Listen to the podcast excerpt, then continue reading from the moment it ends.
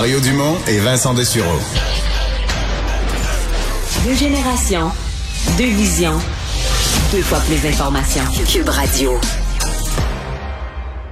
Alors Vincent rappelle donc 18 heures, euh, les règles vont probablement changer. Ouais, François Legault qui a annoncé plus tôt aujourd'hui que la situation était critique au Québec et ça l'amène à faire ce point de presse à 18 heures concernant euh, les règles entre autres pendant le temps des fêtes. Alors qu'est-ce qu'on va nous annoncer? Est-ce que ça touchera le milieu de l'éducation, euh, le nombre de personnes pendant les fêtes? On verra. Je vous invite d'ailleurs à rester des nôtres en ligne parce que l'émission va se poursuivre. On va se connecter tout sera avec LCN pour écouter le point de presse, commenter aussi alors, peu importe où vous nous écoutez euh, aujourd'hui, vous pourrez avoir le point de presse euh, dans la prochaine heure. Pour parler du portrait de situation, de la situation épidémiologique euh, à laquelle fait face le gouvernement au moment de prendre ses nouvelles décisions, le docteur Gaston Desserre est médecin épidémiologiste à l'Institut national de santé publique. Bonjour, docteur Desserre. Bonjour, M. Dumont. Bon, les chiffres de, de l'INES, on les attendait, les projections d'hospitalisation, c'est inquiétant. Ben, c'est inquiétant. Puis, euh, je pense que vous avez peut-être vu euh, les données euh, sur le site de l'INSPQ concernant la proportion des cas qui étaient dus à de l'Omicron parmi les gens qui ont été prélevés il y a deux jours, le 14 décembre. On est à 20 21 Alors, parce que, et, il y a deux semaines, c'était zéro. On est passé de zéro à 20% là, en deux semaines. je pense que ça, ça illustre comment la situation change vite. L'Ontario disait qu'ils étaient à 20 au début de la semaine, puis j'ai entendu un expert dire on pense qu'on va être à 50% en fin de semaine. Pensez-vous que ça va évoluer dans le même genre de rythme au Québec, que quelques jours plus tard, je sais pas moi, quelque part dans le milieu de la semaine prochaine ou à la fin de la semaine prochaine, on sera rendu à 50% de micron aussi? Euh, c'est bien possible. Ouais. Omicron, puis qui serait moins sévère euh, dans les modèles, on inclut ça, mais ce que je comprends, c'est qu'il est tellement plus contagieux que même si en proportion il est moins sévère, le grand nombre de cas fait qu'on se retrouve quand même avec des, hospitalisations en surplus. Ben, euh, actuellement, on n'a pas une très bonne idée de euh, la proportion des gens avec l'Omicron à l'hôpital. Donc, quand on parle d'une maladie moins sévère, euh, ce qui nous préoccupe le plus, évidemment, c'est la proportion qui va aboutir, le nombre qui va aboutir à l'hôpital. Et comme vous le dites, même si la proportion était plus faible qu'avec le Delta, euh, si, euh, disons, le, le, risque est moitié moins d'aboutir à l'hôpital qu'avec le Delta, mais que tu as dix fois plus d'Omicron, de cas d'Omicron, ben, tu vas avoir quand même beaucoup plus de monde à l'hôpital. Alors, euh, actuellement, j'allais dire les chiffres sur euh, donc le, taux d'hospitalisation parmi les gens qui ont l'Omicron et parmi ceux qui sont vaccinés euh, puis qui attrapent malgré tout l'Omicron. Ça, actuellement, on n'a pas de bonnes données là-dessus. Là. Les gens vaccinés, euh, on pense qu'ils sont encore bien protégés au niveau des, formes graves de la maladie, des dangers de, de, soins intensifs, de décès. Par contre, pour ce qui est d'attraper Omicron, d'être infecté, euh, là, la vaccination semble, surtout les gens qui n'ont pas trois doses, là, ça semble être une protection vraiment réduite. Euh, oui, c'est vrai. En fait, euh, je pense que quand on parle euh, du variant Delta, la protection contre la forme grave, elle reste très, très bonne. et donc, avec deux doses, on a une très, très bonne protection. Avec l'Omicron, il n'y a, pas de données actuellement là, sur la protection que donne euh, la vaccination contre l'hospitalisation. Alors ça, évidemment, euh, ça va avec la question que je, que je soulevais tantôt, c'est qu'on ne sait pas jusqu'à quel point, le, quelle proportion, dans le fond, des gens qui font l'Omicron aboutissent à l'hôpital. Et évidemment, ce qu'on pourrait souhaiter, c'est que ça soit une très, très faible proportion, mais je dirais que ça, euh, hmm. c'est un espoir qu'on aimerait qu'il se réalise. On n'a pas confiance que c'est ça qui va se produire. Là. Est-ce que, euh, docteur Dessert, on peut s'inquiéter aussi dans certains points où qui étaient moins inquiétants dans les autres vagues? Entre autres, je pense au dépistage. Déjà, les centres de dépistage sont bondés. On voit, il y a des files d'attente impressionnantes. Là, on est à 2700 cas qui devraient générer beaucoup de cas parce qu'il est plus contagieux Omicron. Est-ce que nos, euh, notre dépistage risque d'être carrément submergé là, dans les prochains jours euh, et qu'on risque de perdre carrément le suivi de la situation en ce moment? Euh, je pense que oui, euh, le, le, les capacités de dépistage, euh, je pense que globalement au Québec, on parle d'à peu près 45 000 tests par jour. Je pense qu'hier, on était à 42 000.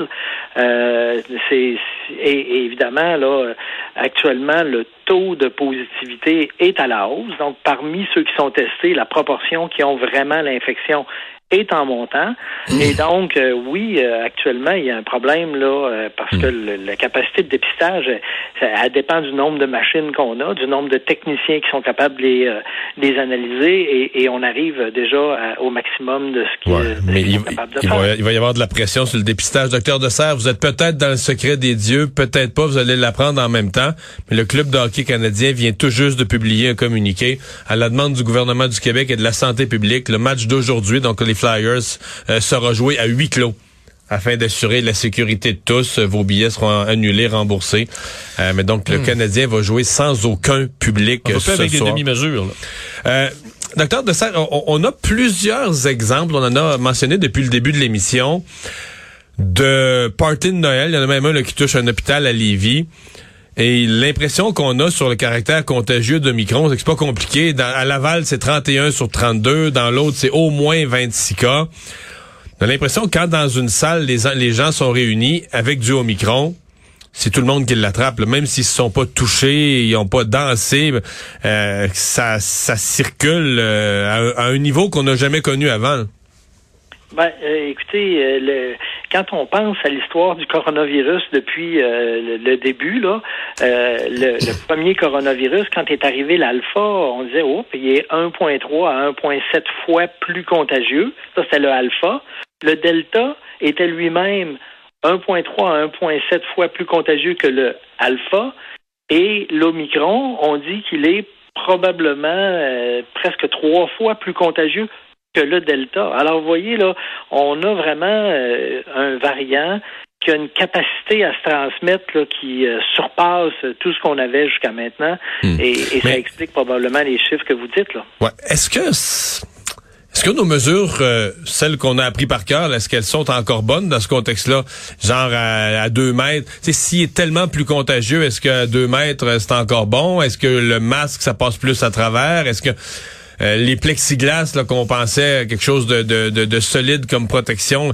Dans fond, est-ce que des choses sur lesquelles on s'est fié parce qu'on voyait ça comme des bonnes protections euh, se font traverser par le, caractère plus contagieux d'Omicron? Euh, je vous dirais, il y a une mesure pour laquelle on est absolument certain qu'elle fonctionne parfaitement, c'est la réduction des contacts. Oui, ça, je comprends. Ça, je le comprends bien. Mais pour toutes les autres que vous avez dites, là, euh, je, vous dirais, on, ne le sait pas, là, euh, parce que effectivement, jusqu'à maintenant, il y a beaucoup de la transmission avec les, le, coronavirus qui était une transmission par gouttelette essentiellement, et que donc ce qu'on décrivait comme mesure était très efficace. Est-ce que l'Omicron a réussi à faire qu'il puisse se transmettre plus par les fameux aérosols, qui fait que là, euh, évidemment, les mesures dont on parle euh, deviennent moins efficaces? Ça, c'est possible. Là. Ouais. Euh, est-ce que on est-ce qu'il y a un point où on risque d'être forcé de, de, de, de refaire ce que j'appelle quasiment l'impossible, ce qu'on disait qu'on referait jamais, là, euh, fermer les établissements, quasiment garder les gens enfermés chez eux, les milieux de travail. Euh, si on se retrouve avec, je sais pas, moi, 7, 8 000 cas, le, système hospitalier bien plein, est-ce qu'il y a un scénario pessimiste là, que une organisation comme la vôtre envisage où on recommanderait au gouvernement, ben là, on on peut plus, on pensait plus revenir à ça, les grands confinements, mais il n'y a pas d'autre option? Euh, ben, je vous dirais, euh, c'est clair que la situation euh, qu'on vit au Québec, on, on, peut regarder ce qui se passe en Grande-Bretagne, on peut regarder ce qui se passe en Norvège, au Danemark, dans plusieurs pays. Ça va vite là-bas. Hein? En Ontario. Et, et, là, actuellement, les gens sont en train de prendre des mesures, évidemment, là, qui qu'ils espéraient être entendus derrière elles. Alors, comment moi je suis je trouve que la situation bouge tellement vite que c'est très difficile euh, de dire exactement là euh, comment les choses vont évoluer là euh, d'ici le début de 2022. Mais c'est clair que l'Omicron là prend le plancher là à vitesse grand V. Est-ce que, docteur de pour essayer de, j'essaie de voir un peu de positif parce qu'on a vraiment l'impression de revenir à la case départ, mais est-ce que c'est réellement ça dans la mesure où, euh, au départ, c'est un virus que l'humain avait jamais affronté, il y a personne était, le système immunitaire était vierge face à ce virus-là. Il y a les vaccins, il y a des gens qui vont l'avoir eu la COVID, euh, et qu'au fil des vagues comme ça, on va se faire tranquillement une immunité et qui risque d'avoir de moins en moins de gens malades. Est-ce qu'on peut au moins voir qu'on continue d'avancer un peu, même si on fait des pas de recul? Ben, je pense que oui, on, avance. Euh, et encore une fois, euh, quel va être l'impact de l'Omicron dans une population qui a déjà été en bonne, partie vaccinée, en partie euh, déjà infectée. ça, c'est c'est ce qu'on, tu sais, quand on parlait de peut-être qui est moins virulent, donc qui cause moins d'hospitalisation, ben évidemment, on peut penser que le fait d'avoir déjà été vacciné, d'avoir déjà été, pour certains d'entre nous, euh, infecté, euh, ça va réduire aussi le risque. Maintenant, actuellement, les choses se déroulent. On, parle d'un virus là qui a été identifié à la fin novembre. Là. C'est, ça fait deux semaines et des poussières. Et, donc là, euh, ce qu'on voit, c'est sa vitesse d'apparition, mais ce qu'on connaît pas encore, c'est justement les questions que vous soulevez. Là. Est-ce que justement le fait d'avoir eu malgré tout euh, pas mal de monde vacciné, une bonne partie euh, des gens qui euh, donc ont, acquis une immunité soit par la vaccination ou par des infections antérieures va faire que oui, ça va traverser notre population plus, je dirais, en touchant beaucoup de monde, mais peut-être pas en causant autant de tort que si euh, c'est arrivé euh, euh, avant même l'arrivée des vaccins, puis avant même l'arrivée des infections là, qui ont, nous, nous ont touchés jusqu'à maintenant.